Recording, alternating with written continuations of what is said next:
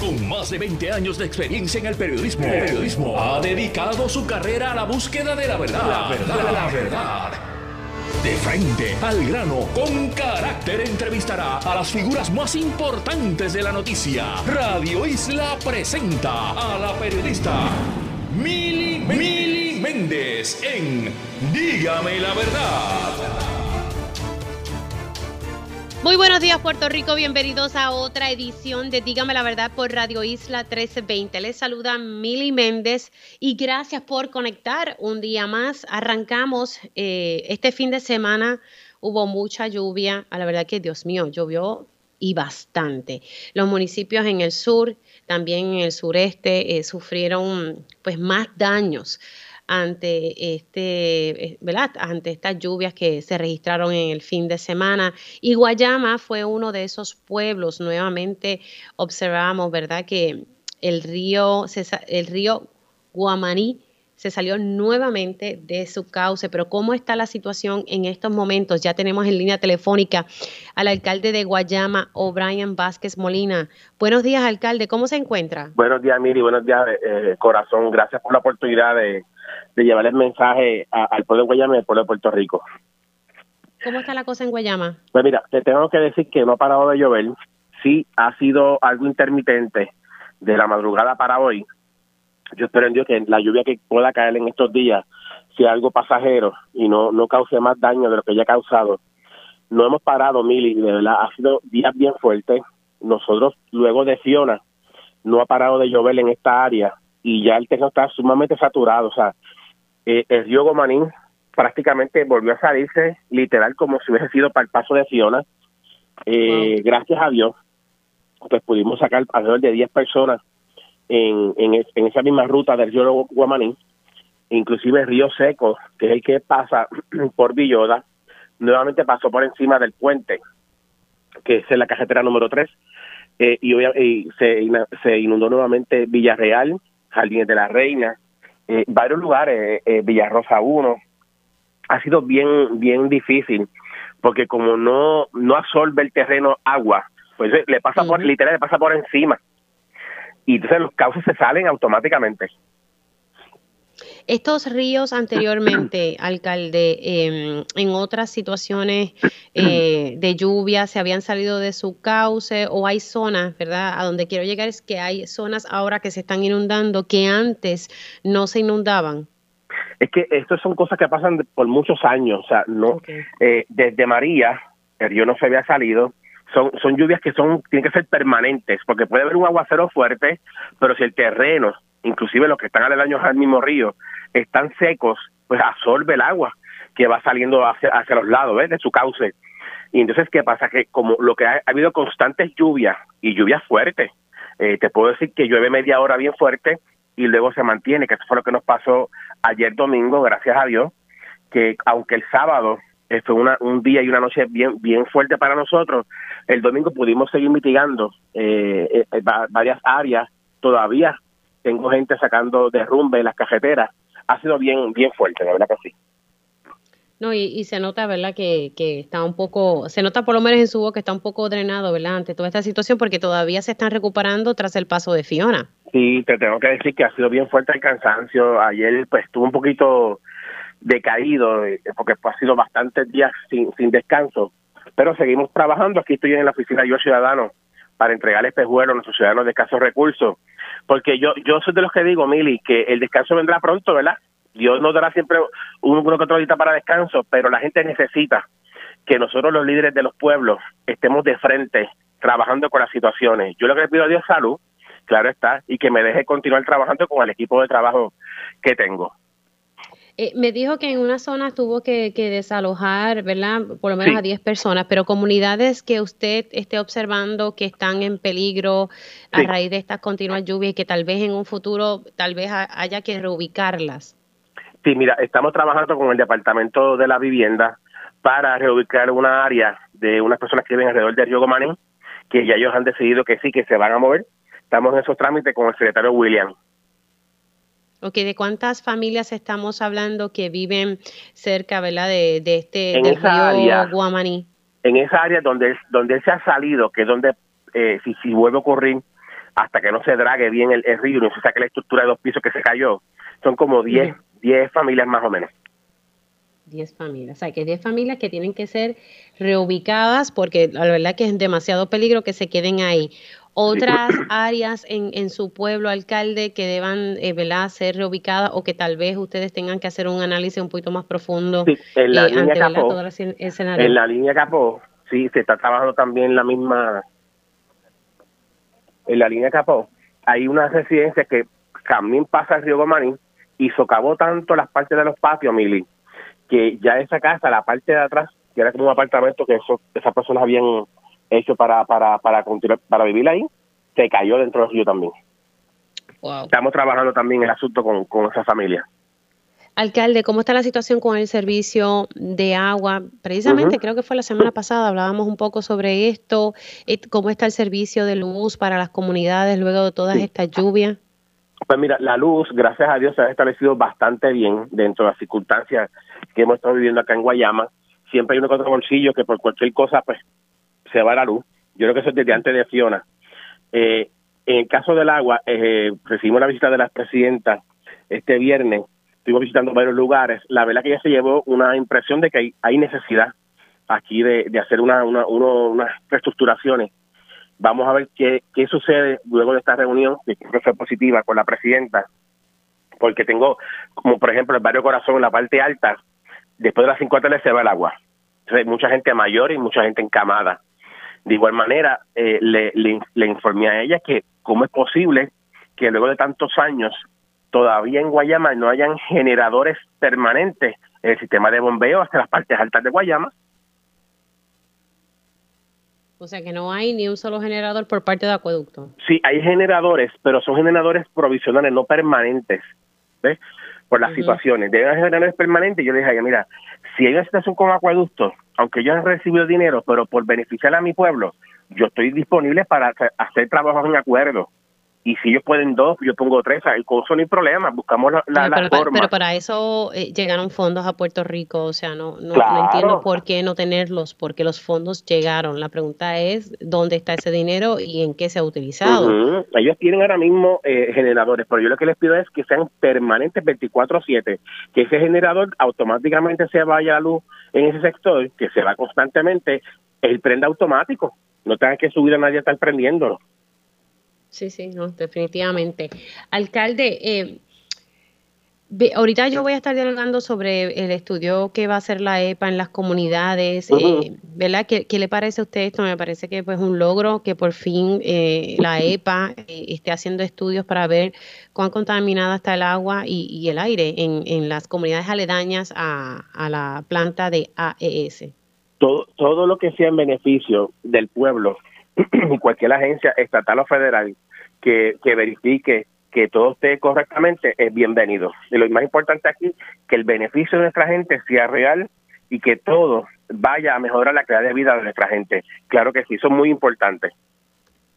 Alcalde, eh, relacionado, ¿verdad?, a todo lo que ha tenido que gastar el municipio, ¿cuánto ha tenido que invertir usted en torno a, ¿verdad?, a, la reacción, ¿verdad?, a, limpiar, limpiar luego de Fiona y ahora con, con esta nueva situación? ¿Cuánto ha tenido que invertir el municipio? Mira, nosotros, yo tengo un número, un número final porque estamos constantemente en ese, en ese proceso, pero sí te tengo que decir que nosotros entregamos sobre 130 generadores a, a la gente con necesidades en Guayama eh, el alquiler de equipo pesado ha sido constante porque trabajar en, situaciones difíciles pues con, eh, requiere un equipo eh, más, más, fuerte que el que tenemos, que obviamente ya nosotros vamos a estar comprando eso próximamente con fondos ARPA, pero sí, nosotros estimamos en cientos de miles de dólares el gasto luego de Fiona. Wow, y, y, ya usted inició ese proceso para solicitar... Con FEMA. sí. Con FEMA, sí. Sí, claro que sí entonces pues supone sí, no, no, no, claro, claro, esa, esa parte también estamos trabajando para recobrar, eh, entiendo yo, parte de ese dinero, casi casi el 100%, pero siempre hay unos gastos que no los cubre, pero son los mínimos. Bueno, pero verdad que, que la cosa eh, se vaya vaya mejorando allá en el pueblo de Guayama como en, también en otros municipios. De verdad que ver las imágenes en el fin de semana, ¿verdad? parte del corazón Salinas, también bien fuerte, Mili, Salinas, Santa Isabel, Ha sido bien fuerte. Sí, traté de comunicarme con la alcaldesa Salinas, pero estaba ¿verdad? en un asunto personal, pero espero ¿verdad? Que, que la cosa, a ver, que estos municipios han sido duramente impactados en estos últimos meses, muy fuerte. De verdad que sí.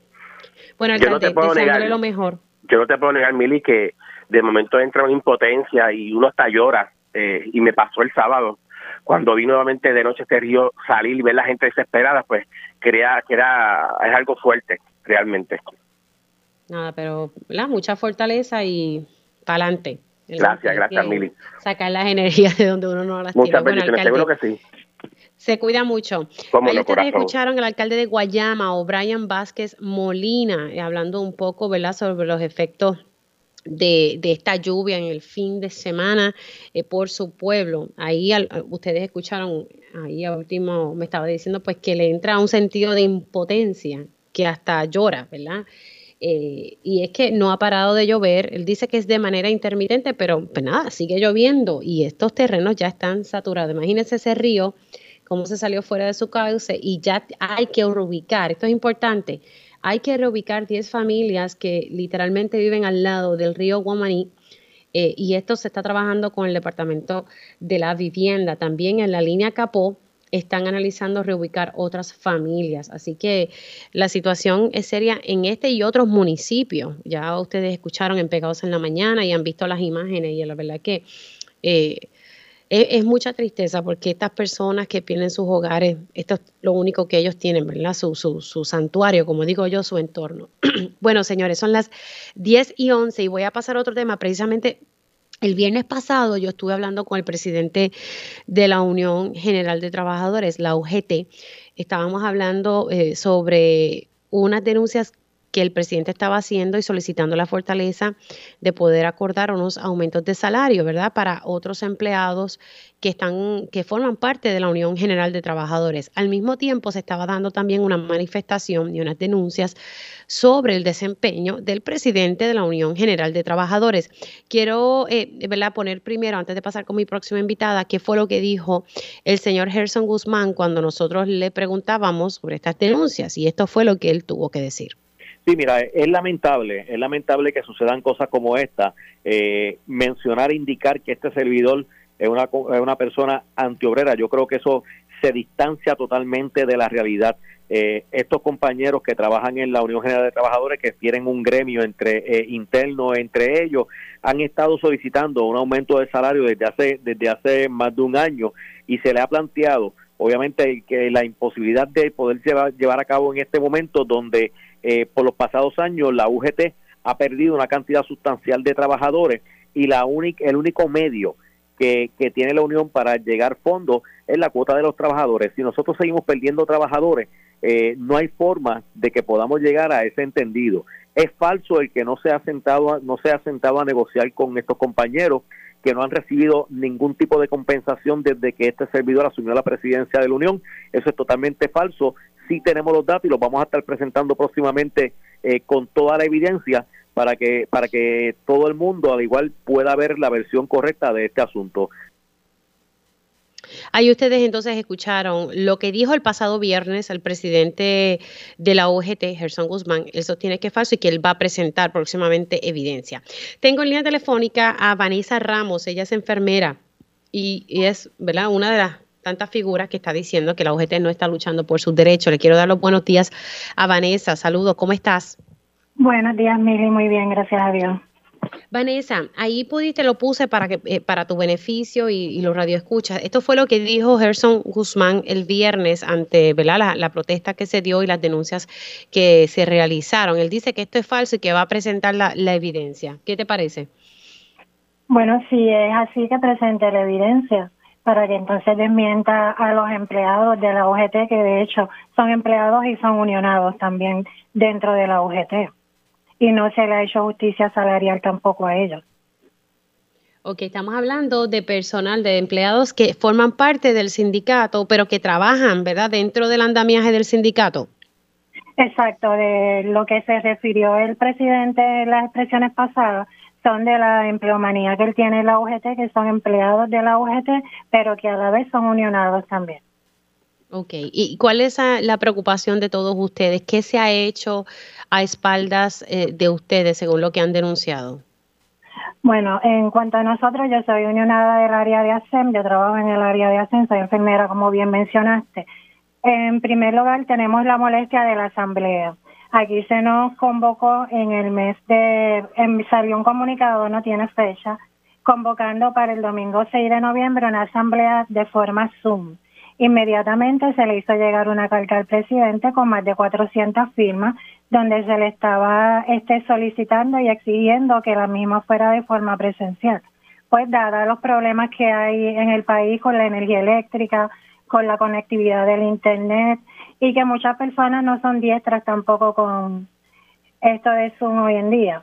Se le solicitó una asamblea que fuera presencial él nunca contestó, no es la primera vez que se le envían comunicados y él no contesta. Tengo evidencia de todos los comunicados que se le han enviado anteriormente con firma de los unionados. No fue hasta el 25 de octubre que hicimos una manifestación frente a las oficinas de la UGT reclamándole asamblea presencial. Y en efecto no se llevó entonces esa asamblea presencial. Discúlpame no se llevó entonces esa asamblea presencial, se hizo como quiera de manera virtual. A raíz de esa, bueno, él nunca aceptó que fue a raíz de esa manifestación, pero sí envió un boletín, bueno, no envió, yo lo recibí por WhatsApp, de que la asamblea se iba a estar presentando de forma híbrida, o sea, ellos estaban dando la oportunidad, según ellos, a que se le diera a unos compañeros, se le cedieron 40 espacios, 40 dentro de las facilidades de la UGT y 40 espacios en el estacionamiento de la UGT bajo una carpa, 80 espacios de forma presencial, que eso no representa ni siquiera el 1% de la matrícula de la UGT, lo que está condicionando y limitándole entonces la participación al resto de los unionados que tienen interés en presentar esa asamblea, a lo que nos continuamos oponiendo Seguimos haciendo manifestaciones, eh, tan reciente como el martes 4, el martes,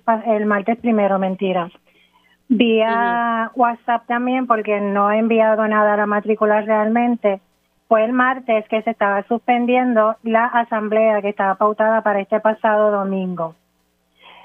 Las razones que dio, pues las mismas que nosotros le presentamos, que debido a los problemas de electricidad que se estaban presentando y un problema con la planta de la UGT, pues se veían en la posición de cancelarla. Pequeño detalle, todavía no nos han dado fecha de la próxima asamblea, por lo que si me lo permite quiero aprovechar este espacio para, emplazar, para emplazar al señor Gelson Guzmán a que envíe un boletín tal y como dispone el reglamento de la UGT con la nueva fecha de asamblea y que no sea más tardar de la primera semana de diciembre. Queremos asamblea este año. No queremos que esto sea un subterfugio para él seguir alargando la asamblea que llegue el año que viene o que lo deje para las posterioridades de diciembre cuando la mayor parte de la gente está en festividades o se va de vacaciones.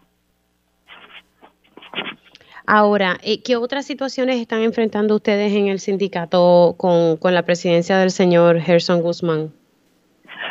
Bueno, es una presidencia errática, inepta. En el caso de nosotros no hemos obtenido ningún beneficio, todos los beneficios se nos han sido arrebatados desde su incumbencia, llámese por la ley 26, la ley que él quiera llamar, que son las excusas que da, pero tampoco ha presentado ninguna evidencia de alguna gestión que él haya hecho a favor de nosotros los unionados. ¿Hace cuánto tiempo él es presidente de la UGT? Desde el 2017. sí, que, lleva aproximadamente unos cinco años. Va para seis años ahora, el año que viene, que vence su término. Por eso es que tendría que ir unas nominaciones próximamente. Tenemos otros asuntos en cuanto a la negociación. Desde el año pasado se nos ha estado informando que está negociando, que hay negociaciones, pero no se ven los frutos. Tan reciente como que no tengo los papeles aquí ahora, pero recibimos boletines en marzo que en febrero habían dado inicio las negociaciones y que habían estado reunidos en la fortaleza donde se llegaron unos acuerdos que se iba a comenzar la negociación colectiva, que iba a ser algo donde iban a estar todos los hospitales incluidos y que lo que se hablara allí, lo que se lograra, sería efectivo el primero de julio. Ha pasado todo este tiempo en cuanto a esa negociación, esos aumentos, esa justicia salarial, no ha pasado nada. En septiembre se, ellos estuvieron por las áreas que no suelen hacerlo porque te puedo contar con los dedos de la mano las veces que han venido a las áreas, a los talleres, a reunir a los unionados y me sobran dedos. Y nos estuvieron informando que en la mesa de negociación ellos obtuvieron un logro de una bonificación de tres mil dólares, a la cual ellos no estaban conformes con eso, que iban a solicitar que se aumentara a tres mil setecientos cincuenta dólares y que la misma iba a ser pagadera no más tardar del 15 de septiembre. Al sol de hoy estamos ya en noviembre, ese pago no se ha dado, luego salió una segunda comunicación donde se nos informaba que lo de los 3.750 no se pudo lograr, que la bonificación iba a ser de 3.000 dólares nada más y que a más tardar a principios de octubre se iba a dar. ¿Qué sucede? Junto con esto, el señor Gelson Guzmán se inventó unas votaciones amainadas. ¿Por qué te digo amainadas? Porque a nosotros se nos convocó, no, tenemos entendimiento de por qué, porque al sol de hoy no nos han dado respuesta de por qué yo tengo que votar por una bonificación que me van a entregar a mí. Y dentro de esas votaciones incluyó dos artículos más o dos issues más que nunca fuimos instruidos para eso, ni tampoco fuimos convocados para eso. Bueno, pues entonces básicamente están ustedes pidiéndole, y, ¿verdad? Ya se me acabó el tiempo, tengo que irme a la pausa, de que entonces por favor se celebre, ¿verdad? Una nueva, eh, que se ponga fecha a la asamblea eh, que debe celebrarse próximamente, eh, que, que sea antes de que se acabe el año. No, no más tarde la primera semana de diciembre. Ok, primera semana de diciembre. Vanessa, gracias por haber entrado con nosotros aquí unos minutos en Dígame la Verdad. Un abrazo. Ahí ustedes escucharon a Vanessa Ramos, enfermera, hablando y explicando, ¿verdad?, por qué están insatisfechos con la presidencia de Gerson Guzmán frente a la Unión General de Trabajadores y solicitándole que se lleve a cabo una asamblea general ya para la primera semana de diciembre. Hacemos una pausa y al regreso estaremos hablando sobre comodidad y cómo puedes dormir más tranquilo y también hay buenas noticias para los retirados de la Universidad de Puerto Rico. Dígame la verdad, las entrevistas más importantes de la noticia se escuchan aquí. Mantente conectado. Radio Isla 1320. 1320. Conéctate a radioisla.tv para ver las reacciones de las entrevistas en vivo. En vivo. Esto es Dígame la verdad con Mili Méndez. Y ya estamos de regreso aquí en Dígame la Verdad por Radio Isla 1320. Les saluda Mili Méndez y gracias por conectar. Descansar bien y dormir, mire, bien en una camita cómoda, tiene sus beneficios para la salud. Tengo ya en el estudio, la saludo desde acá, Waleska Vargas, gerente de Doctor Sleep. Saludos, Waleska, ¿cómo estás? Saludos, Mili, muy bien, gracias a Dios. Espero que tú también estés bien te ves ahí muy guapa en el área donde usualmente me siento, así que qué bueno eh, poder dialogar contigo y con la familia de Doctor Sleep. Hablemos un poquito, ¿verdad?, sobre los beneficios eh, que trae a la salud, uno dormir de manera cómoda y en una cama, ¿verdad?, ah, rica. Claro que sí. Hay, hay, hay varios factores y tres muy importantes en el ser humano. Alimentación, ejercicio y descanso. Y en ese tema nosotros somos los especialistas. Así que es importante, ¿verdad? Que eso tiene unos beneficios para la salud si usted descansa mejor. Háblame, ¿verdad? Un poquito de los beneficios de la, de la cama que ofrece Doctor Sleep, ¿verdad? Cómo esto ayuda. Y ya mismito hablaremos, ¿verdad? De una oferta donde ustedes van a estar regalando algo, pero háblame un poquito, ¿verdad? Sobre la importancia y los beneficios que trae la cama de Doctor Sleep. Claro que sí. de poder dormir bien, los médicos recomiendan que se duerman ocho horas. La gran mayoría de los seres humanos descansan la mitad o menos de la mitad. Así que eso va de, de, eso va a determinar nuestra energía, nuestra vitalidad y nuestra productividad. Si tenemos un buen descanso, pues nos vamos a levantar con más energía. El sistema Doctor Sleep está diseñado y especializado para brindar mayor soporte, alivio y firmeza en los 12 puntos de apoyo de nuestro cuerpo. Mejor alineación de la columna vertebral. Personas que tienen algún tipo de condiciones como condiciones cardíacas, reflujo, apnea, diabetes tipo 1, diabetes tipo 2, el sistema ajustable Doctor Sleep le viene muy bien. Y también, eh, como yo siempre menciono, las personas que llegan a nuestra oficina, la gran mayoría con diagnósticos de salud, preocupándose y ocupándose por mejorar el descanso. Y no hay que esperar a eso. El, descanso es un tema muy importante desde el momento en que nacemos. Mientras más temprano los seres humanos creen conciencia de la importancia de poder completar ese ciclo del sueño, que son cinco etapas, durante esas ocho horas, va a prevenir muchas condiciones de salud. Y así los médicos lo certifican. Y al ser, ¿verdad? Una cama de posición, como decías ahorita, pues ayuda un poco, ¿verdad? Al reflujo y a las distintas eh, condiciones de, de, salud que puedan tener las personas. Sí, por consiguiente, ya que es un sistema ajustable, que con el toque de un botón la persona eleva su espalda, así que mantiene los, los, los los jugos gástricos en su nivel estable para prevenir ese reflujo. También los órganos internos de nuestro cuerpo los mantienen en posición adecuada y durante la noche pues pueden tener esa recuperación y esa regeneración que necesitan, ya que la gran mayoría de las personas que duermen en una cama convencional acostumbran a dormir de lado. Al dormir de lado obstruyen la circulación y oprimen un órgano. Y a largo plazo esto es, yo digo que es como una gotita que cae en la piedra, que hace rotito no por la fuerza, sino por la constancia. Así son las condiciones de salud y así los médicos lo certifican. Ahora, ustedes tienen una oferta, doctor Swift tiene una oferta que, que va a estar regalando un espaldar. Háblame un poquito sobre esto. Sí, eh, antes de entrar ahí, quiero mencionar que nuestro matre, eh, nos, nuestro eslogan es la joya de la corona. ¿Y por qué le llamamos la joya de la corona? Porque muchas personas se lo preguntan. Le llamamos la joya de la corona porque la pieza más preciada de la realeza es la, ¿verdad? Le llaman la joya de la corona. Y en el mercado, lo que son los matres, el sistema ajustable, el sistema ajustable Doctor Sleep es el sistema con mayor garantía, con mayor tecnología, con mayor experiencia, con mayor servicio.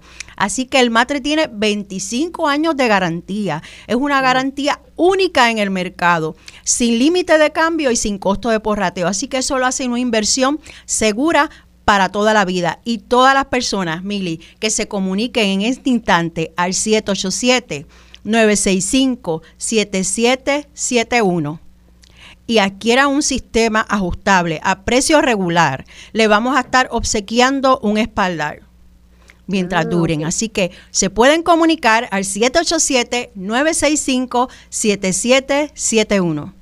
Así que si ustedes se comunican y le dicen, mire, eh, yo escuché la entrevista que dio Waleska en Dígame la Verdad por Radio Isla 1320, pues ustedes pueden eh, recibir, ¿verdad? Esto es como parte de un sorteo que están haciendo, 787-965-7771.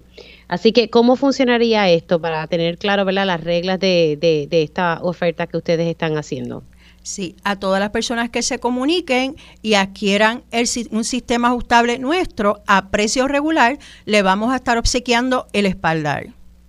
Así que importante, ustedes se comunican si usted decide que va a comprar eh, una cama ajustable de Doctor Sleep, que también tienen otros productos, además de las camas, tienen otros productos disponibles.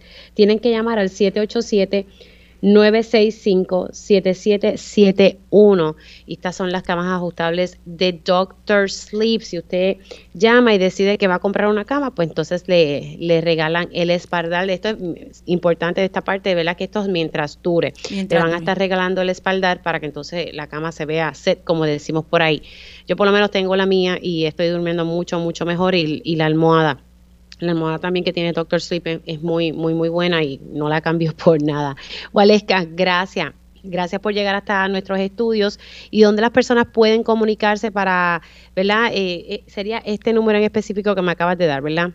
Sí, 787-965-771. Y para cerrar, ya que mencionaste las almohadas, Mili, trabajamos butacas ajustables que con el toque de un botón también ayuda a la persona, facilita que la persona pueda incorporarse, ponerse de pie sin ningún tipo de dificultad.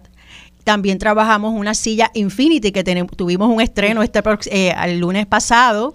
espectacular. Sí, la sí, hemos tenido, eh, ha sido algo extraordinario. Así que también le podemos orientar sobre la Infinity. Trabajamos las almohadas ortopédicas, una línea de sábanas exclusiva italiana y también los covers para los matras. Así que con nosotros lo van a tener todo. y es una empresa local, una empresa puertorriqueña, así que lo felicito. Gracias, Waleska, cuídate mucho, un abrazo. Gracias a ti por la oportunidad, igual a toda la radio audiencia esta mañana. ya saben que si usted llama y compra una cama de Doctor Sleep, le van a regalar el, el regalar el espaldar. Eh, tiene que llamar al 787 965 7771. Y bueno, señores, vamos a, yo dije ahorita que teníamos buenas noticias, además de esta, hay buenas noticias para los retirados de la Universidad de Puerto Rico y me parece importante que hablemos de esto porque luego de tanta lucha, Dios mío, porque mira que una lucha ardua, hay buenas noticias y ya se reconoce eh, a la Junta de Retiro de la Universidad de Puerto Rico como el fiduciario, ¿verdad? Y aunque el tribunal ya había reconocido esto, la Junta de Gobierno de la Universidad como que tenía su resistencia. Tengo a Luis Vicente Santini, presidente de la Junta de Retiro de la Universidad de Puerto Rico. Vicenti, ¿cómo estamos? En Victoria, Mili, en Victoria, agradecidos, saludos grandes y enormes a los universitarios y universitarias al país y a todo aquel que como tú ha creído en esta lucha donde la verdad ha sido siempre nuestro estandarte. Hemos prevalecido.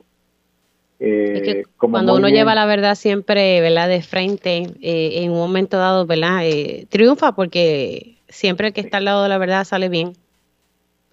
Y están ocurriendo muchas cosas con nuestro retiro, están ocurriendo de manera tan y tan acelerada que a veces hasta asusta, porque uno está acostumbrado a estar todo el tiempo en la lucha, en la pelea, y, cuando ve que se va abriendo horizonte y que se va haciendo camino eh, al andar, eh, emociona y ciertamente estamos todos en la Junta de Retiro, eh, de retiro emocionados con lo que está sucediendo. Primero ese, ese reconocimiento, ese cambio de actitud de parte de la Junta de Gobierno, ese regalo de certeza que le dan a todos los empleados de menos de 10 años de servicio el pasado 27 de octubre de 2022 en entender que un cambio a un 401k para esas personas no es posible, que es ilegal y que es el menoscabo de esos compañeros, ¿verdad? Que, que esas fueron sus condiciones de trabajo, pero que nuestro fideicomiso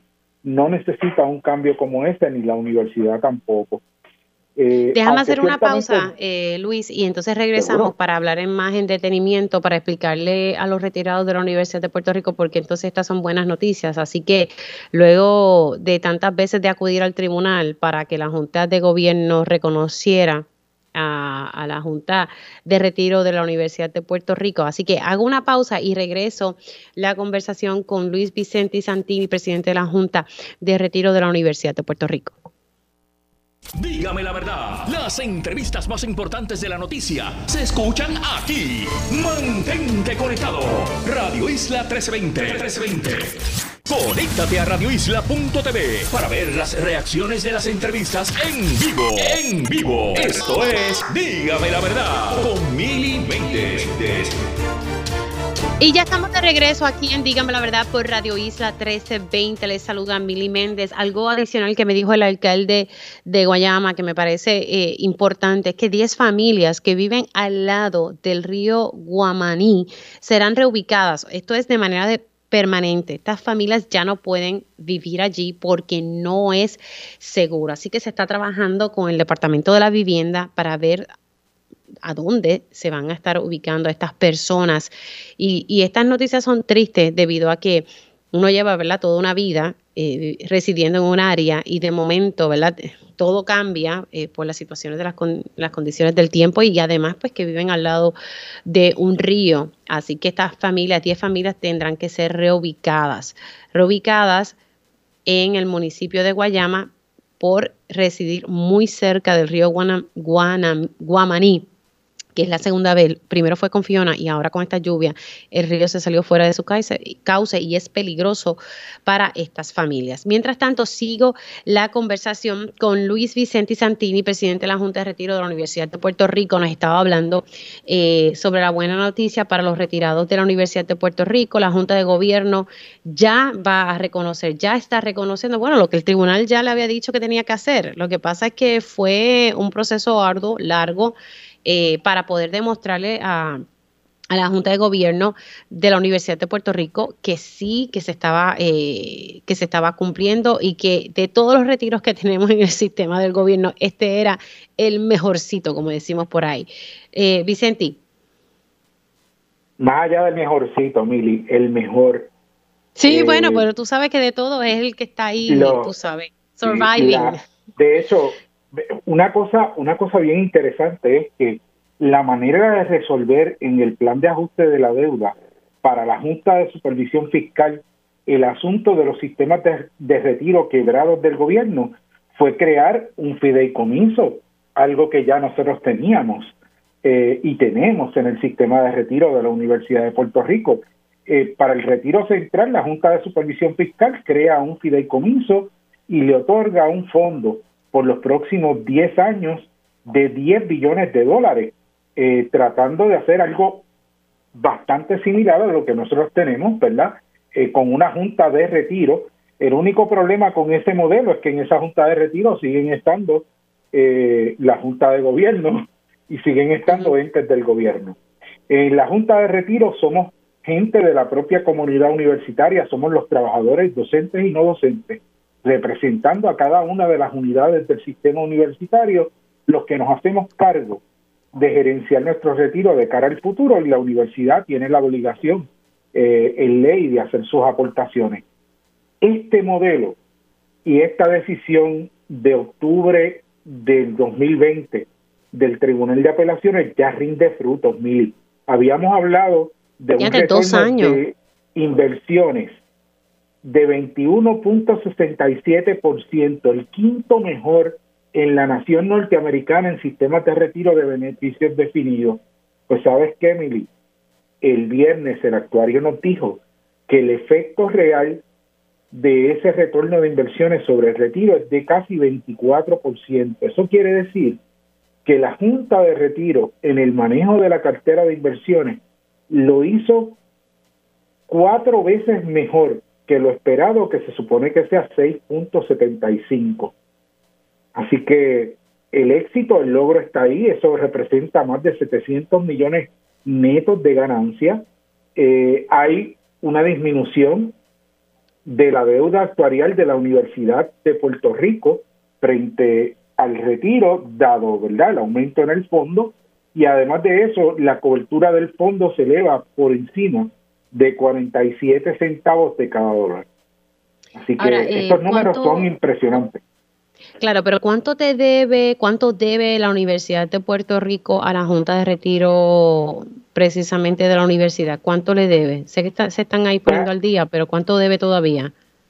Pues ahora es menos de 2 billones. Antes ah. de esta evaluación actuarial eh, era más de 2 billones de dólares, ahora es 1.9 billones ¿verdad? Donde se sitúa la deuda actuarial. Hay otros cálculos que se utilizan para los estados financieros de la universidad que lo elevan un poco, pero como quiera está por debajo en términos del estado financiero de los 4 billones, ¿verdad? Eh, que era donde había llegado en algún momento y alertaba a todo el mundo. Ahora está por debajo de los 3 billones. Eh, así que esas son buenas noticias también para la universidad en su estado financiero.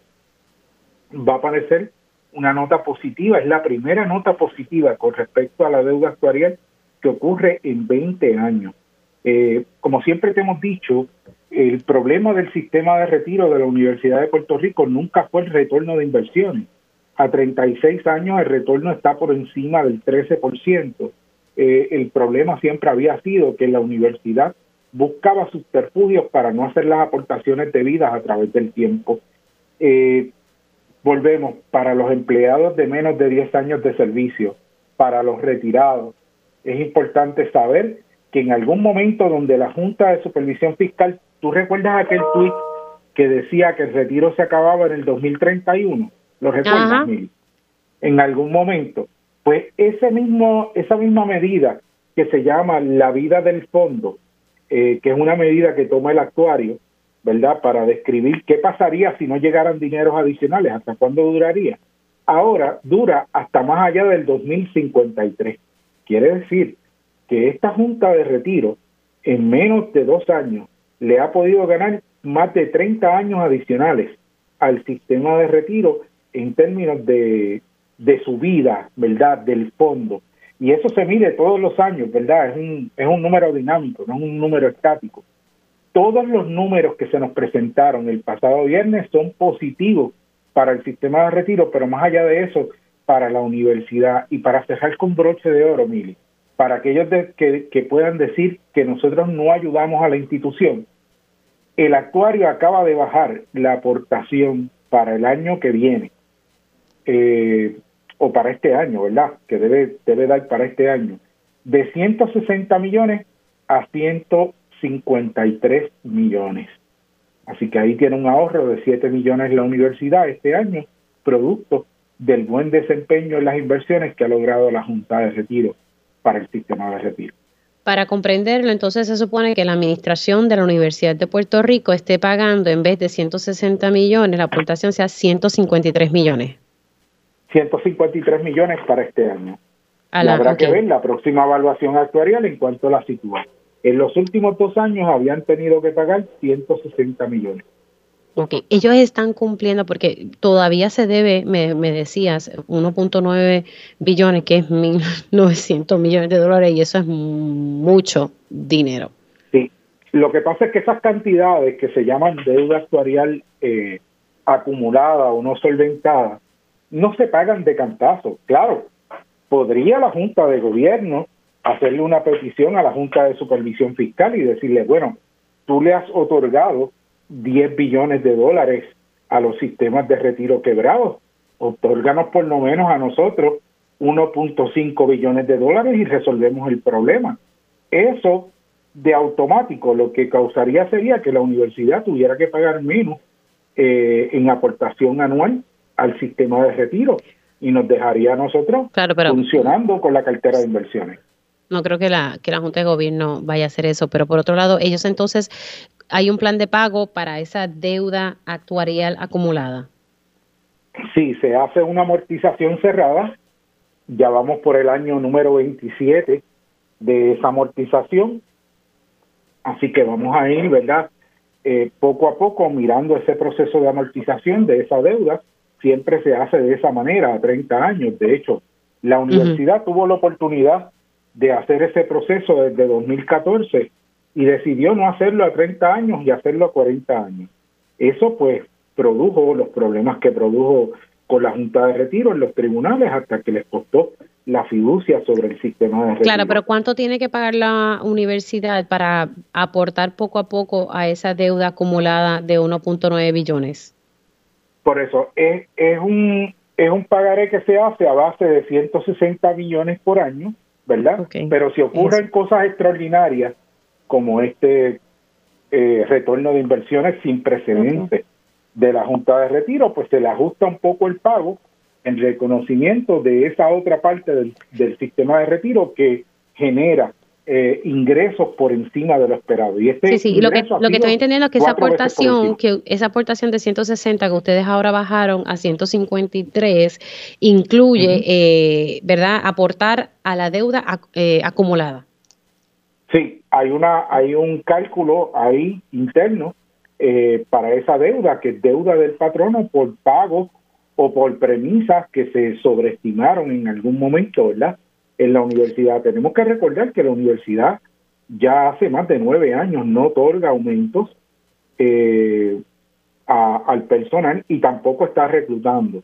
Así que eso tampoco les ayuda, ¿verdad? Porque si reclutaran, pues los pagos de los, de los nuevos empleados que entran al sistema pudieran ayudarle en algo con la carga, ¿verdad?, de la aportación al sistema de retiro. Al existir esa deficiencia, la tiene que asumir el patrono. Hay un compromiso. Recordemos que esto, más que nada, los sistemas de retiro son un beneficio y un compromiso del patrono. Por último, Vicente, y tengo ya que irme a la pausa, pero básicamente podemos resumir que ya la universidad reconoce y no se va a cambiar el sistema de retiro de la Universidad de Puerto Rico.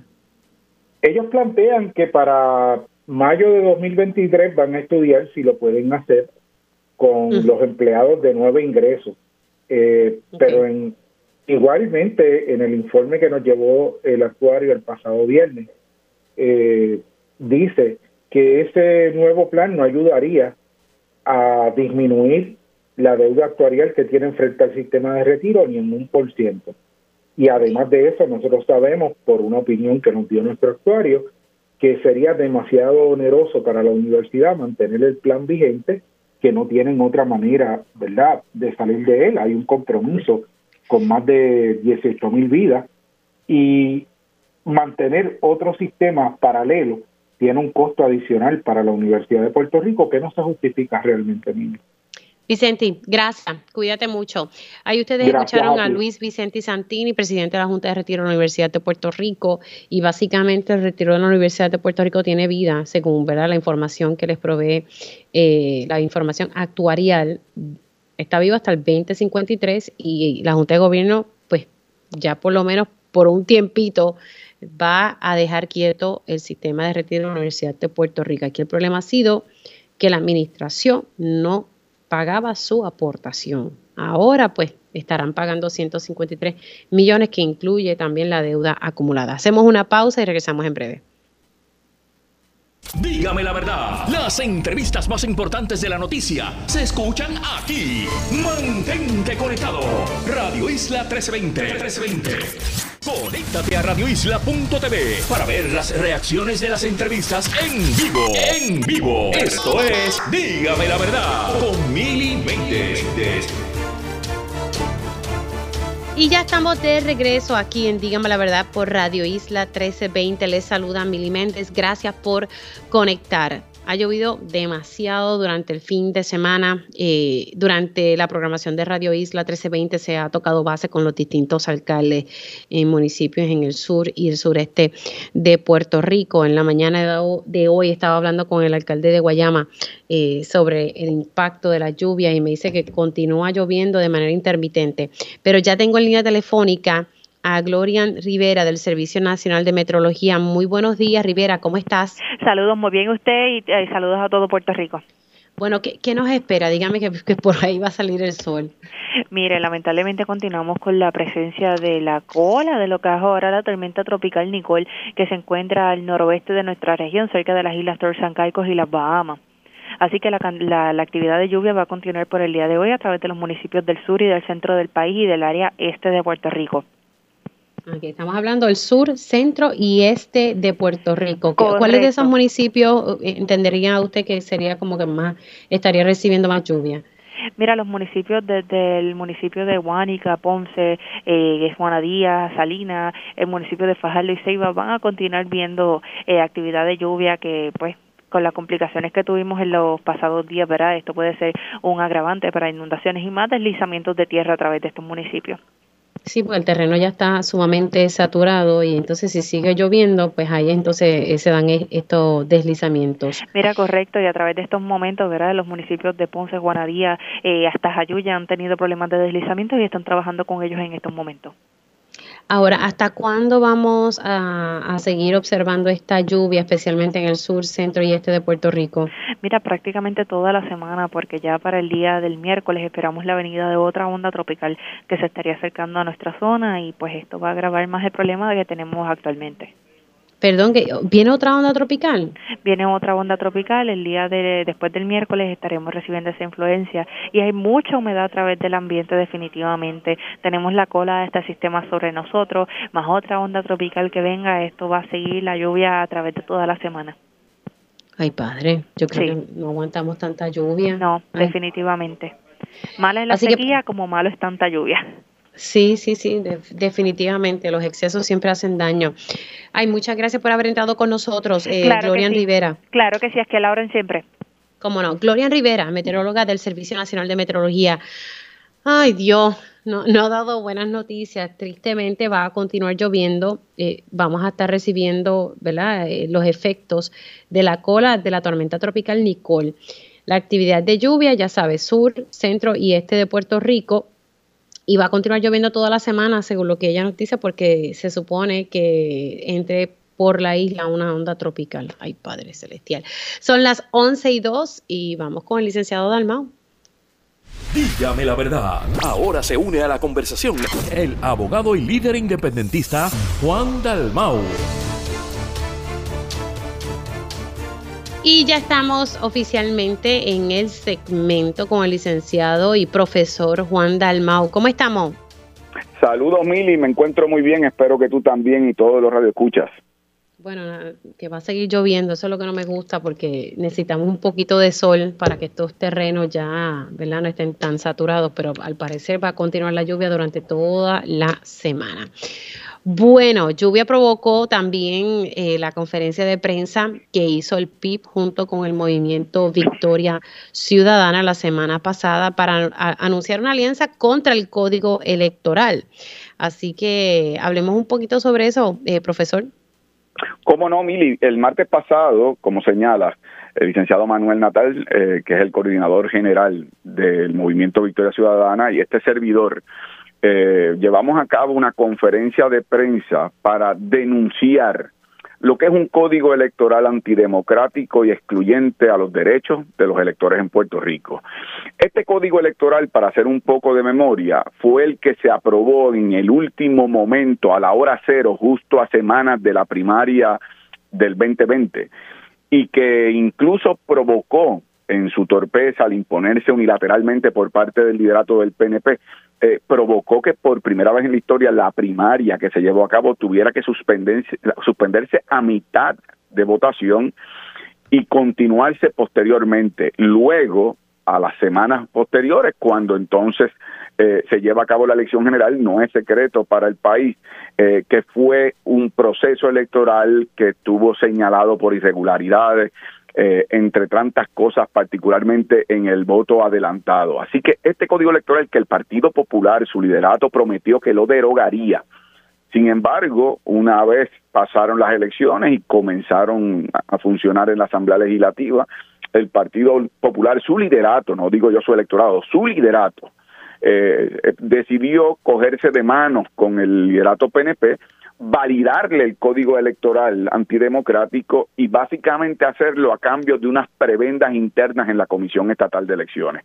Así que ese código retiene una prohibición nueva que aprobó el PNP bajo la administración Fortuño que prohíbe las alianzas electorales o las acciones concertadas en el plano electoral. Así que nuestra denuncia es que esa prohibición impide a los electores el tener la más amplia oferta electoral para decidir al final del camino si favorece ese tipo de entendido electoral o no. Y por lo tanto, esa fue nuestra denuncia anticipando que no solo lo hemos estado combatiendo en la legislatura, lo hemos combatido públicamente que emplazamos al gobernador a que no se haga cómplice de esa pretensión antidemocrática y que la vía judicial es un foro que también agotaríamos de convertirse en ley el actual código electoral que retiene eh, todos los defectos antidemocráticos del código electoral del 2020 y ninguna virtud posible de lo que fue nuestro llamamiento electoral en el pasado.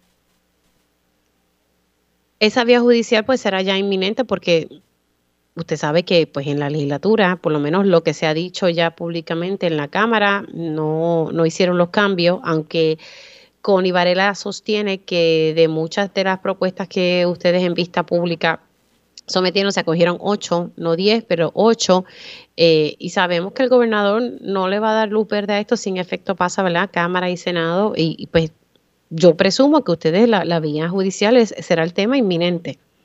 Bueno, sobre la vía judicial, eso va a depender una vez dialoguen, ¿verdad?, nuestros abogados.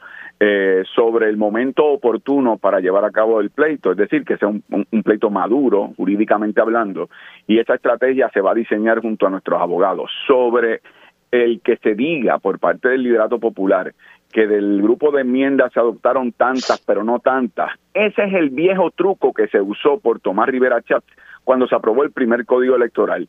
Pidieron a algunas personas que dieran su opinión sobre el código, adoptaron unas enmiendas simuladas de mentira, pero lo que va a la médula de la expresión democrática del país, esas, esas las retuvieron. Y lo planteo porque tú recordarás que en aquel momento que yo era senador dije, ese código no es enmendable, requiere que nos sentemos en una mesa los actores electorales para diseñar, como ocurrió en el 1983 luego del escándalo de Valencia, un ordenamiento electoral balanceado, justo y democrático para el electorado. Ahora han retenido todos los elementos antidemocráticos, incluso, por ejemplo, la propuesta de que en las juntas de funcionarios de colegio de, de, voto adelantado solamente pueden estar funcionarios del PNP y del PPD, o que en la fase administrativa de comisión solamente PPD y PNP, y que en la parte de fiscalización eh, no se puede ejercer por los partidos políticos debidamente inscritos y con apoyo electoral.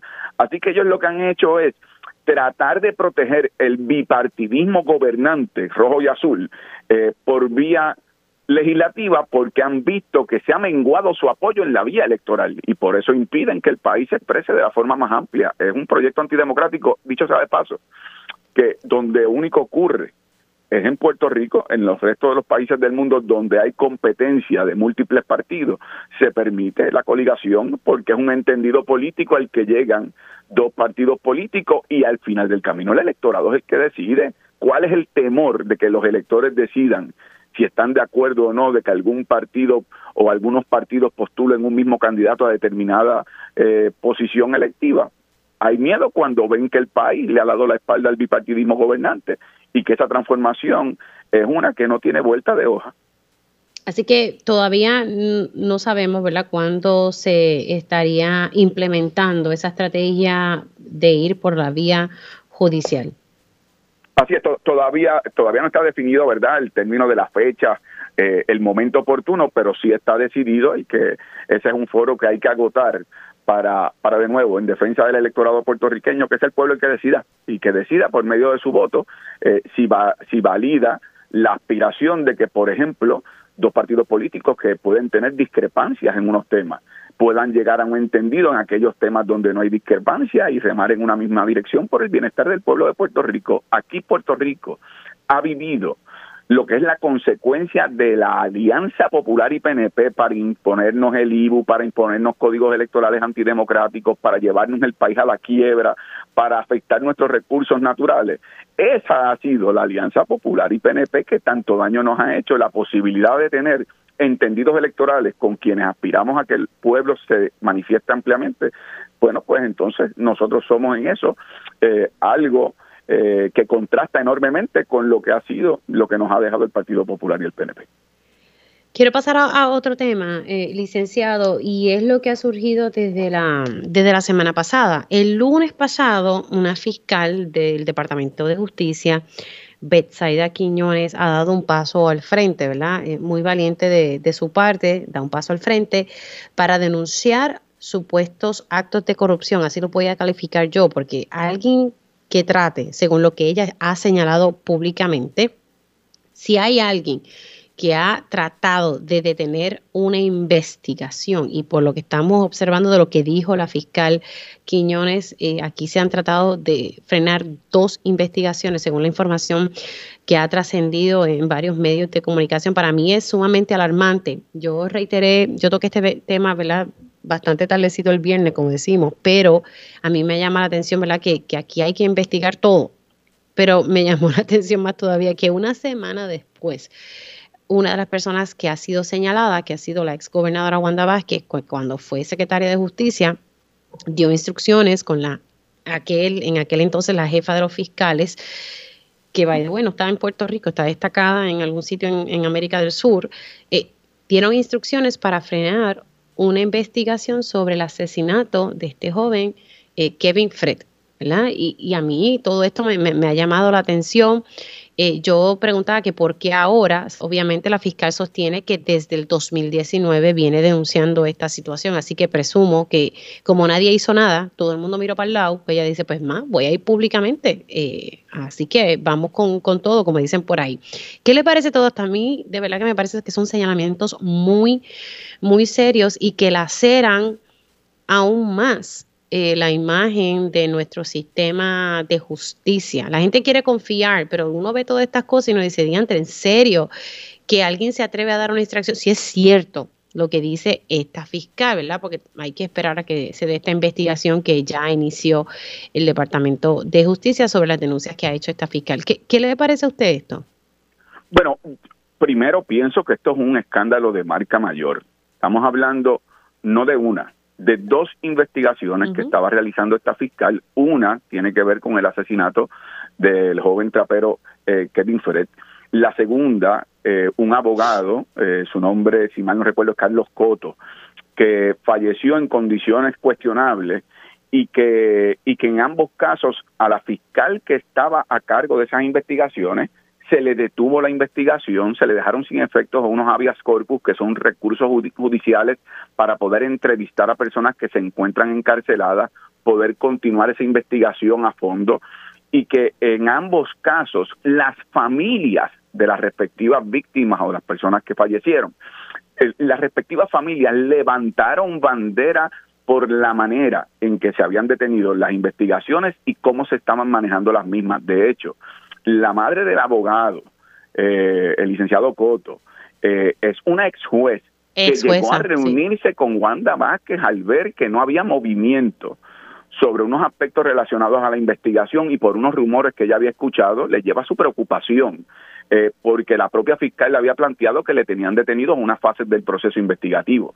El que aquí la Secretaría de Justicia y la jefa de fiscales de entonces, Olga Castellón, que hayan dado instrucciones por llamada telefónica y de manera directa, que se detuviera una investigación en curso eh, de alto perfil, yo creo que es un escándalo de marca mayor, particularmente cuando se toma el historial de señalamientos que se le habían hecho a Wanda Vázquez cuando fue jefa de fiscales en Bayamón, donde muchos abogados eh, plantearon que su historial abusando de otros fiscales, pero también abusando de su autoridad como jefa de fiscales, eh, había, había cruzado la raya del comportamiento antiético. Y por lo tanto eh, ese historial que fue acompañando a Wanda Vázquez luego a la Secretaría de Justicia, luego a la gobernación, luego a la campaña electoral y que vimos que condujo a un arresto precisamente por los manejos de esa campaña electoral, bueno, creo como tú, lanza una sombra enorme sobre nuestro, nuestro sistema de justicia,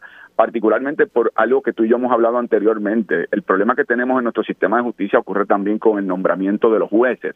Es que mientras eso esté en manos de políticos de turno, eh, que basta que el gobernador nombre y luego la legislatura apruebe, bueno, pues veremos que el criterio político de a quién acomodas en qué lugar va a estar por encima del mérito propio y profesional. Creo que en ese sentido la fiscal que ha estado hablando públicamente sobre esto demostró, estoy seguro, a, un alto costo profesional, el que siguió los canales internos del Departamento de Justicia, pero al ver que no conducían a, a, una conclusión que nos llevara a la justicia en estos dos casos, entonces hace un planteamiento público. Pienso que el Departamento de Justicia ha tardado en dar los pasos, ya no solo de anunciar una investigación interna, es que tienen un deber con ambas familias que se vieron afectadas por estos dos eventos, tienen un deber de divulgación transparente con respecto a la familia, siempre y cuando no se violenten derechos de las personas investigadas, pero tienen que darle explicaciones de cuál fue el tracto para que estas investigaciones se dejaran, eh, ¿verdad?, eh, en suspenso. Y tienen que explicarle al país cuál fue la sucesión de esos eventos, sin tener que divulgar información privilegiada del sumario fiscal. Pero hay sí unas explicaciones que se tienen que dar. Hasta el momento no se han dado y por lo tanto el anuncio del Departamento de Justicia es insuficiente para el reclamo de justicia de esa familia y para lo que debe ser la confianza del país en esas instituciones. Sí, no, eh, hay familias que necesitan, ¿verdad?, que, que se haga justicia en muchos casos, y aquí estamos hablando de dos casos y dos casos importantes, porque el abogado eh, está relacionado con el caso de del asesinato de este, ay Dios mío, se me, de, se me olvidó el nombre del, pero la, el caso de la viuda negra, no quiero decirle la viuda negra porque me parece feo, pero así es como se conoce el caso, así que vamos a ver en qué en qué termina esto, yo creo que hay que investigar hasta las últimas eh, consecuencias. Eh, y, no sé si la fiscal ha dicho públicamente, si no, pues, ¿verdad? Mis excusas, si ella, no sé si ella llegó a denunciar esto bajo la nueva administración de eh, el, nuevo secretario de justicia. Sé que dijo que desde el 2019 lo estaba denunciando, pero no sé si específicamente se ha dicho que si esto lo sabía Domingo Emanuel, y porque de verdad que Esto es alarmante. Esto, esto uno lo escuchaba por lo bajo, porque uno siempre ha hablado con fiscales y uno escucha unas historias de terror. Pero no es lo mismo, ¿verdad?, que, la fiscal salga eh, públicamente y, lo esté denunciando. Licenciado, se me ha acabado el tiempo, pero gracias por estar aquí. Dígame la verdad. Rápidamente, algo que hay que considerar. Esto pasó en, dos, en dos casos de alto perfil, con familias que fueron muy vocales. No quiero imaginarme lo que pasa en Juan del Pueblo cuando se enfrenta a un sistema de justicia en donde los manejos pueden llegar a este extremo. Ciertamente es un golpe enorme a la justicia en Puerto Rico. No, y que según las denuncias que han surgido la misma policía, eh, la investigación, por ejemplo, del caso de Kevin Fair parece que no se manejó adecuadamente. Y lo digo porque lo dijo aquí eh, la, semana pasada eh, uno de, los de los policías de la alta gerencia de la policía. Así que eso es muy cuestionable porque no se inició una investigación adecuadamente. Licenciado, gracias, se me cuida mucho. Igualmente, Emily, cuídense mucho. Cómo no. Ahorita dialogaba con el licenciado Juan Dalmau sobre esta alianza entre el PIB y el movimiento Victoria Ciudadana para ir en contra del código electoral, aunque ellos no tienen todavía claro, no está diseñada o definida eh, la estrategia por vía judicial. Pues me quedo con el tema político. En este caso hablo con el excomisionado electoral del Partido Popular Democrático, Gerardo Toñito Cruz. Hay asamblea el domingo y Dios mío, el PP está, lo voy a decir, está dividido con este tema. Buenos días, licenciado, ¿cómo está? Buenos días para ti, Mili, y buenos días a los amigos de Radio Escucha. Un placer estar en contacto contigo. Bueno, ¿qué podemos esperar de esta asamblea del domingo? Hay quienes pues no quieren que se ratifiquen estas enmiendas al reglamento, hay otros que dicen que sí.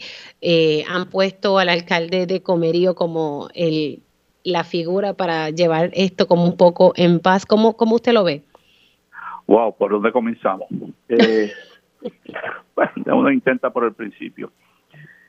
Eh, mire, lo primero es, ¿verdad? Eh, para que quede claro el récord, la Junta de Gobierno el 14 de octubre escuchó uh, el informe que rindió el presidente del Comité de Revisión de Reglamentos, eh, Javier Hernández, alcalde Villalba, eh, luego de las reuniones que él tuvo con distintos sectores del partido, ¿verdad? Y cuáles eran las enmiendas que se debían tomar de cara a una revisión del reglamento del 2012. En esa reunión de la Junta de Gobierno, otras personas presentaron propuestas adicionales, entre ellas la de 23 representantes dirigidos por Tatito Hernández, ¿verdad? Que, que provocaron toda esta discusión eh, que tiene que ver con la elección de un comité ejecutivo eh, eh, compuesto por, me parece, ocho o nueve personas que van a tener la dirección del Partido Popular y se descarta la figura del presidente, vicepresidente y los siete miembros por acumulación. Eso es lo que está sobre la mesa. Yo te añado a eso, ¿verdad? Y lo digo públicamente porque ya lo discutí en privado eh, en realidad son recomendaciones. La Junta de Gobierno no tiene ninguna autoridad de imponerle a la Asamblea de Reglamento ninguna enmienda, ni un punto ni una coma. Son recomendaciones que la Asamblea en su momento discutirá. Lo que ha ocurrido en las últimas semanas, ¿verdad? Luego de una campaña intensa en la que este servidor ha estado participando a favor del no, es que se estuvieron cogiendo delegados en toda la isla, lo que se llaman delegados adicionales. Es decir, en adición a los de la Asamblea, eh, el Consejo General, cada municipio escogía cerca de uno y podía escoger hasta tres delegados adicionales que van a estar participando. La información que ha trascendido, y yo creo que todos los que participamos en esto sabemos, que la inmensa mayoría de la gente que está resultando electa en este proceso está a favor del no. Es decir, de que no se toque el reglamento del Partido Popular en aquella parte que tiene que ver con eh, eliminar la figura del presidente, vicepresidente, miembros por acumulación creando un consejo ejecutivo. Hay otras enmiendas que son las que propuso eh, Javier Hernández y su grupo de trabajo que pretenden ampliar un poco más las estructuras internas del partido, enmiendas con las que yo creo que todo el mundo está de acuerdo, pero como la están mezclando unas con las otras, hoy, en este momento que tú me estás entrevistando, la discusión grande que se da es una de estas alternativas. El grupo de nosotros, los que componemos el no, propusimos la semana pasada que o el, que eliminaran todo lo que tiene que ver con el comité ejecutivo por el amplio rechazo que hay en la base del partido, de forma tal que podamos apoyar las enmiendas de Javi. ¿Hay en estos momentos algún esfuerzo dirigido a que se puedan separar, verdad? Pero eso no está decidido, es solamente... Mm, así que pudiesen separarse. ¿Perdón? Pudiesen separarse. Podrían separarse. El, el problema que tenemos, Mili, que es el tercer asunto que lamentablemente lo tengo que decir porque se ha pedido, se ha reiterado y lamentablemente a esta fecha que tú me entrevistas no lo tenemos, es que esto se ha trabajado con, con tanta y tanta prisa que si tú me preguntaras si existe algunas normas escritas, algún reglamento, mi contestación llana es no, no hay eso. Y entonces un poco estamos a la oscura, ¿verdad? De cómo se va a Déjame hacer una pausa, eh, licenciado, déjeme hacer una pausa porque si no me, van a matar. Déjeme hacer la pausa y al regreso con, continúo con, con este tema porque me llama la atención de que hay una posibilidad, no estoy diciendo que eso es lo que se vaya a hacer, pero hay una posibilidad de que se, de que se separen estas recomendaciones, porque usted me dice que son recomendaciones. Hacemos una pausa y continúa el diálogo con el licenciado Geraldo Toñito. Dígame la verdad, las entrevistas más importantes de la noticia están aquí. Mantente conectado y recuerda sintonizar al mediodía, tiempo igual, en Radio Isla 1320 y Radio Isla.tv. Conéctate a radioisla.tv para ver las reacciones de las entrevistas en vivo. En vivo. Esto es Dígame la verdad con Mili Méndez. Y ya estamos de regreso aquí en Dígame la Verdad por Radio Isla 1320. Les saluda Mili Méndez. Ya mismito vamos a estar conectando con el ingeniero Tomás Torres Placa para hablar sobre varios temas, entre ellos la quiebra de la Autoridad de Energía Eléctrica y una vista que se va a estar llevando a cabo este miércoles que, es sumamente importante. Pero continúo para poder concluir eh, la conversación con el licenciado Gerardo Toñito Cruz, ex comisionado electoral del PPD y es secretario eh, general del PPD. Estamos hablando de la Asamblea del Partido Popular Democrático que está en agenda para el domingo, la cual ha creado divisiones. ¿Por qué? Porque hay diversas recomendaciones que están haciendo para esta asamblea para cambiar el reglamento. Unas ¿verdad? que favorecen a algunos, pero hay otras relacionadas con el comité ejecutivo y cómo se va a constituir el mismo, la cual pues está generando división dentro del PPD. Me quedé en el detalle y entonces le hago esta pregunta, licenciado, ¿cuán, cuán real o cuán viable es que se puedan separar estas recomendaciones para por lo menos que no se pierda los otros asuntos que sí se pueden atender en esta asamblea? Bueno, Mili, yo pienso que en las próximas horas, por no decirte hasta mañana, ¿verdad? Yo sé que va, se va a intensificar ese esfuerzo de separarlas porque es una percepción de este servidor. Yo creo que hay eh, un comentario bien general en el PPD. Bueno, yo no recuerdo haber leído de Victoria Muñoz, de Héctor Luis Acevedo y de otros líderes del partido abiertamente criticando eso el comité ejecutivo, ¿verdad?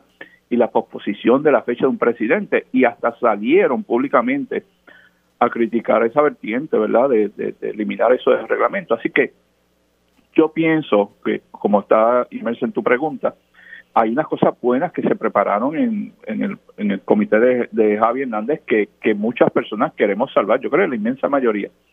La cuestión es si en las próximas horas sobrevive alguna propuesta que se separen, porque mire, te puedo garantizar, si las mantienen juntas, yo creo que el, el, el, grueso de la base del Partido Popular las va a rechazar todas para evitar, ¿verdad?, lo que se ha intimado eh, públicamente de que esto fue un intento para mantener la presidencia hasta el año que viene eh, por parte del presidente José Luis Dalmau y de crear este comité ejecutivo eh, por el que nadie va a votar. Y, lo explico sencillo. Los populares votamos por un presidente del partido, pero yo no voto por el presidente de la Cámara, yo no voto por el presidente del Senado, yo no voto por los portavoces, y esos son los que tendrían el mando del Partido Popular, una cosa eh, inaceptable para nosotros. Así que yo me adelanto a que en las próximas horas eso va a estar ocurriendo eh, porque ya lo que quedan son días, ¿verdad? Eh, eh, yo creo que hoy la oficina de comisión estará pues afinando los detalles de cuáles fueron los delegados, se había dado hasta el 6 de noviembre, eso fue ayer, y pronto pues sabremos una cosa o la otra. Lo que sí es, es importante, cualquier decisión que se vaya a tomar, me parece a mí la tienen que divulgar pronto, porque bastante tenemos ya con haber conocido el lugar de la reunión de la Asamblea esta semana pasada. Algo inaceptable. ¿Dónde va a ser? antes visto en el Partido Popular. ¿Dónde va a ser? Bueno, va a ser en el Convention Center de Guaynabo. Tú sabes, a, menos de una semana, en un lugar que, que te tengo que decir, Mili, porque es la verdad, los estacionamientos son 150 o 170 estacionamientos. A una convención que por número, por número nada más, de delegados, sin pensar en, en los que puedan llegar, estamos entre 500 y 600. O sea, de verdad que, esto ha sido una improvisación bien, es una historia triste que se está escribiendo para el Partido Popular en el momento que no necesitábamos esto. Bueno, aquí quienes votan, y con esto termino, eh, son los delegados del PPD. Correcto, dice el reglamento en el artículo 22-23, es el, lo que se llama el Consejo General, que son personas que ocupan ya unas posiciones o ocuparon en el pasado unas posiciones y cada municipio escoge un delegado por municipio y uno por cada precinto, son 110 precintos. Hasta la, base del PPD es quien vota aquí, la base. Sí, Podemos decir, la base del partido, correcto. Bueno, me, parece importante entonces, eh, aquí lo que puedo resumir es que en las próximas horas se va a intensificar el esfuerzo de poder separar estas recomendaciones para que no se vayan por un risco las recomendaciones que sí avala la base, que luego ¿verdad? del análisis y de todo el trabajo que hizo el alcalde de Villalba, quien estuvo a cargo de este comité para hacer estas recomendaciones, porque aquí entonces el dolor de cabeza ha sido eh, eh, la creación de este comité y cómo va a estar constituido. Correcto, lo has resumido muy bien. Ese es el esfuerzo que veremos en las próximas horas, a ver si se salvan esas enmiendas. Bueno, pues ya ustedes lo escucharon aquí en, en Dígame la Verdad. Licenciado, muchas gracias. Siempre a tu orden. Buen día. Cómo no. El ex comisionado electoral y también ex secretario del Partido Popular Democrático, el licenciado Gerardo Toñito Cruz, adelantando aquí en, en Dígame la Verdad que en las próximas horas se va a intensificar el esfuerzo de separar estas recomendaciones eh, que se van a estar evaluando en la Asamblea del Partido Popular Democrático el domingo. Y aquí la diferencia entre la base del PPD ha sido eh, la creación de este comité y que algunos quieran mantenerse ¿verdad? en, en, en, unos puestos de poder hasta diciembre del 2023. Las otras eh, recomendaciones, pues sí tienen el aval, pero si las juntas se va a ir todo por el riesgo. Ahí un poquito el, resumen de lo que me ha dicho el licenciado Gerardo Toñito Cruz. Bueno, ahora le doy los buenos días al ingeniero Tomás Torres Placa, representante de los consumidores ante la Junta de Gobierno de la Autoridad de Energía Eléctrica. ¿Cómo está? Saludos, Mili, saludos a ti, a todos los radioescuchos y consumidores en la mañana de hoy. Bueno, vamos a hablar, hay dos cositas que me gustaría dialogar con, usted, ingeniero. Primero que el miércoles 16 de noviembre, eso está por ahí ya a la vuelta de la esquina, se va a llevar a cabo una reunión eh, sumamente importante. Quisiera que me explicara cuál es el propósito de esta reunión y que usted estuvo ¿verdad? buscando eh, para que se diera y por fin eh, se va a estar dando. ¿Por qué eh, este encuentro es importante? Gracias, Mili, y de nuevo gracias por la oportunidad.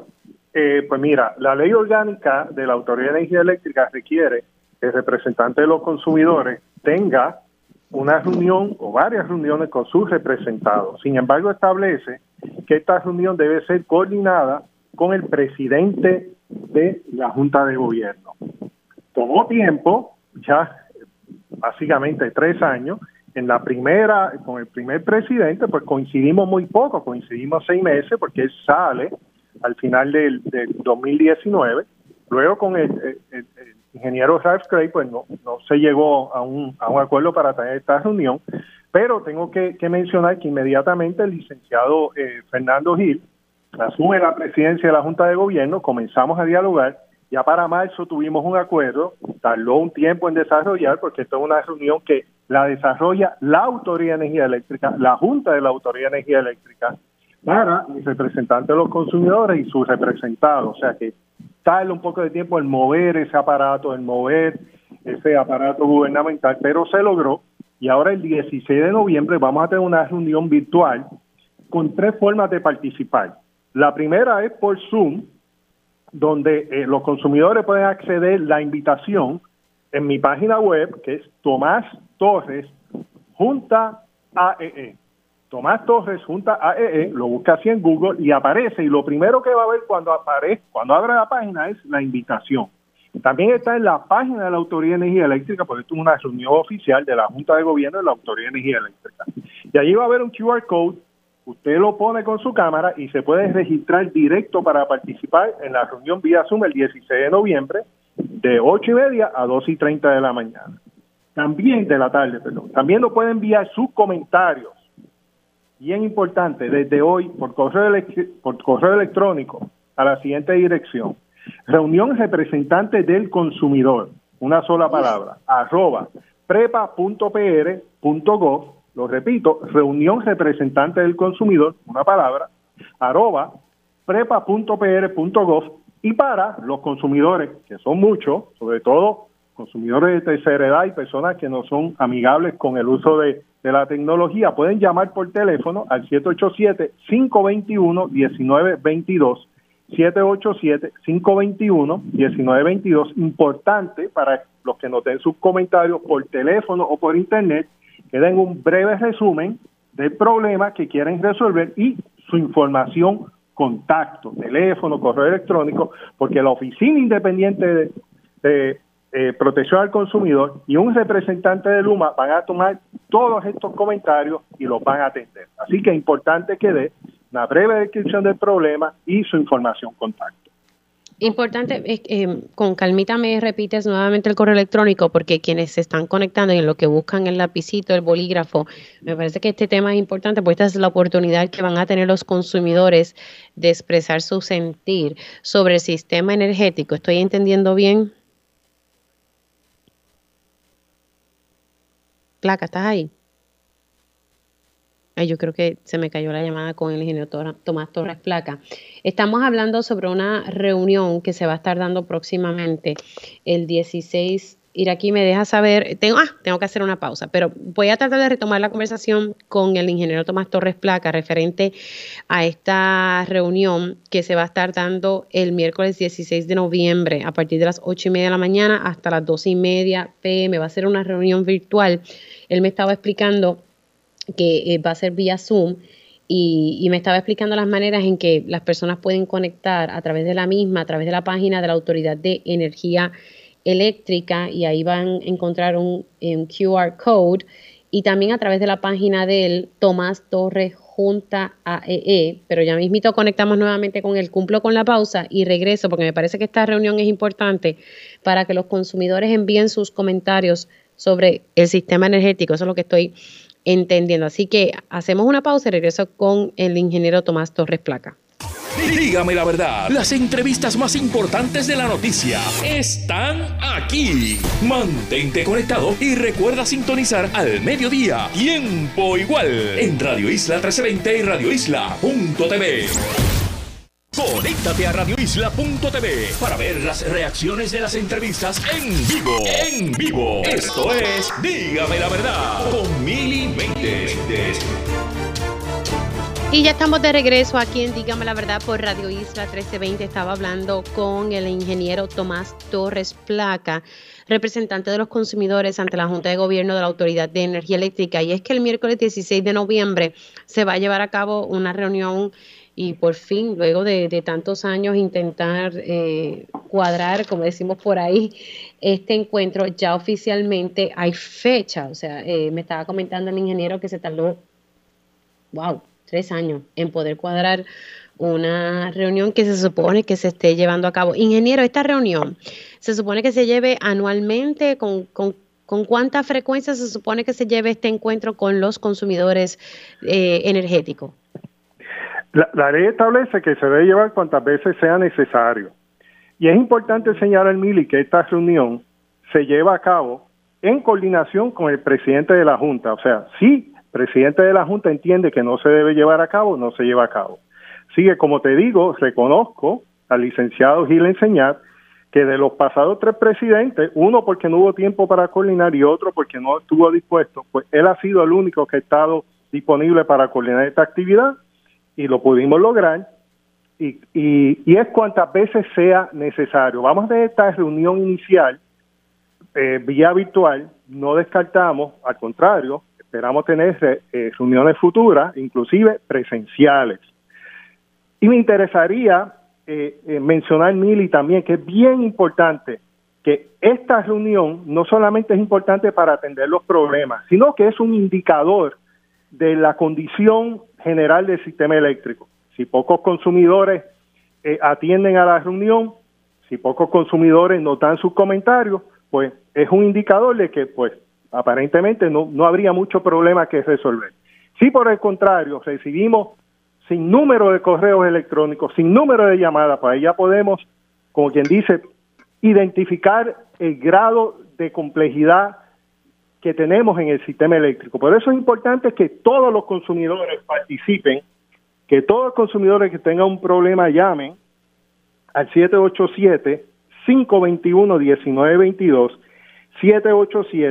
787-521-1922, provean una breve descripción de su problema y den su información contacto. En adición pueden escribir, o además, mejor dicho, pueden escribir reunión representante del consumidor, lo repito, reunión representante del consumidor en singular, una sola palabra, arroba prepa.pr.gov.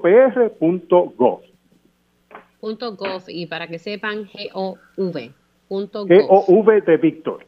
Exacto, sí, porque así que los comentarios eh, se puede llamar por teléfono y ahí lo pueden hacer, pero también enviando un correo electrónico reunión representante del consumidor arroba prepa.pr.gov. Yo voy a estar compartiendo en mis redes sociales eh, la convocatoria de esta reunión. Me parece que es un tema sumamente importante y como, como decía usted, ingeniero, si si los consumidores no participan, el mensaje que se está llevando a cabo es que pues no, no, nada está pasando mal y la realidad es que los consumidores no están contentos. Así que... así que es importante, mira, una llamada, es una llamada, allí está el personal de la Junta de Gobierno ahora mismo esperando su llamada para coger su información, puede escribir por correo electrónico y es importante saber el problema que usted tenga, para tramitarlo con la Oficina Independiente de Protección al Consumidor y con el Departamento de Servicio al Cliente de Luma para resolverle su problema y también para cuantificar el problema, el, tamaño del problema con el cual estamos bregando, que es muy importante. ¿Hasta, hasta qué fecha tienen los consumidores para llamar o mandar eh, sus comentarios? Hasta el día antes, hasta el 15 de noviembre.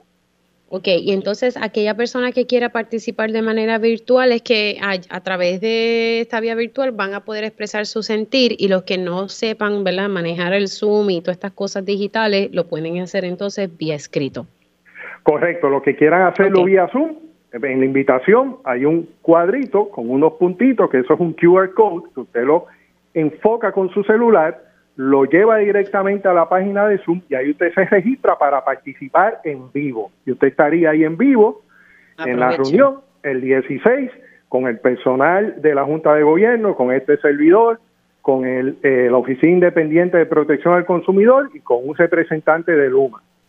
Si no pues, puede o no, o no desea participar en, en vivo, eh, nos escribe por favor a la dirección que dijimos ahorita, reunión representante del consumidor arroba prepa.pr.gov o llama si no tiene eh, forma eh, eh, electrónica al 787-521-1922, que ahora mismo hay personal de la Junta de Gobierno la Autoridad de Energía Eléctrica esperando su llamada para anotar su, su, su problema, para resolverlo con la OIPC y con representante de servicio de Luma. Bueno, se me acabado el tiempo, pero ingeniero, gracias, gracias por esta información y, vamos a seguir dándole difusión porque me parece que es la oportunidad idónea para que la gente se exprese y después, después no se queje, después no se queje, tiene la oportunidad no ahora. No se queje si no se queja. No, tienen la oportunidad ahora de decir su sentir, se le está dando una oportunidad y yo creo que es una gran oportunidad para todos aprovechar y expresar si están de acuerdo o no están de acuerdo. Nada, es la oportunidad para usted expresarse. Ingeniero, gracias. Un abrazo. Gracias, Mili. Gracias por la oportunidad. Y siguiendo con, el tema de más o menos similar, tengo el líder comunitario de Víctor Alvarado y es que la EPA, como ahorita dialogaba con el alcalde de Guayama, va a estar realizando un monitoreo de contaminación de agua y aire en las comunidades afectadas por eh, la labor que hace AES, ¿verdad? La quema de carbón que hace AES y que afecta a las comunidades aledañas a esa planta. Eh, Víctor, buenos días, ¿cómo estás? Saludos, Mili, estamos muy bien, gracias a Dios, y saludos a ti y a todas las personas que siempre escuchan tu programa. Bueno, ¿cuánto tiempo tomó? Eh, porque ustedes llevan haciéndole este reclamo hace mucho tiempo a la EPA. Mira, estos reclamos que las comunidades han estado realizando llevan años. Nosotros llevamos años exigiéndole, solicitando, este, peleando con la EPA y con las agencias estatales aquí en Puerto Rico para que este tipo de monitoreo de aire se realizara, ¿verdad? Se colocaran monitores en, en las comunidades cercanas a la planta de carbón Eh, y en el caso del, del monitoreo o análisis de agua subterránea, eh, ya el Colegio de Químicos había comenzado desde hace dos años a hacer algunos tipos de estudios que de hecho en las conversaciones que hemos tenido, porque esto que surge de la EPA no es que surge de la nada, no es que no es una dádiva que de repente ellos quieren hacer, es que llevamos eh, en este año especialmente varias reuniones con personal de la EPA, tanto con Lisa García, de la directora de la región 2 de la EPA, y con Carmen Guerrero, que es la directora regional, eh, discutiendo y dialogando sobre varios asuntos que tienen que ver con la planta de carbón, especialmente con estos de los monitoreos que tan necesarios son. A mí me parece que la visita del administrador de la EPA, Michael Reagan, en julio 25, ha propiciado en que esta, estos asuntos que por tantos años la EPA se había negado a escuchar y a, y a realizarlo, eh, pues finalmente pues ahora lo, hagan. Y, y me parece que eso es un dato bien importante en que esto, esto es otro logro de la comunidad. Eh, logramos detener el depósito de cenizas en, en Puerto Rico, ¿verdad? Después de una larga lucha y, las confrontaciones que hubo especialmente en Peñuelas y otros pueblos de Puerto Rico. Eh, y ahora pues logramos también que la, la EPA eh, realice estos estudios. Nosotros vamos a estar reuniéndonos con los técnicos de la EPA, tanto para lo del análisis de aire y, del, y como los del agua, para que determinar, ¿verdad?, este, eh, dónde es que la comunidad quiere que se coloquen los monitores o dónde le conviene a la comunidad que, que se que se establezcan estos monitores y cuál va a ser el proceso real que la EPA va a llevar con, con todos estos análisis. Sí, sí, o sea que todavía falta, ¿verdad?, cómo se va a, implementar este monitoreo, pero nada, el punto de que se, se vaya a dar es un gran logro por parte de las comunidades y de los líderes que han estado ahí con, con la cantaleta, como digo yo a veces al aire, porque si no es así no, no se da nada. Víctor, se me ha acabado el tiempo, pero de verdad que me alegro un montón. Yo creo que es importante que, que, la EPA realice este monitoreo para que entonces no se diga que son denuncias lanzadas al vacío, o sea, va a haber un monitoreo y va a haber una medición. Así que, qué bueno, esperamos que, de alguna, y que esperamos que de alguna forma también el Departamento de Recursos Naturales, según este esfuerzo que no lo hemos visto, ¿verdad? No, no hemos ni siquiera se han reunido con la comunidad eh, para también dialogar sobre el asunto de la planta de.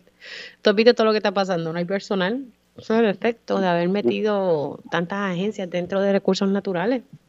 La agencia no tiene personal.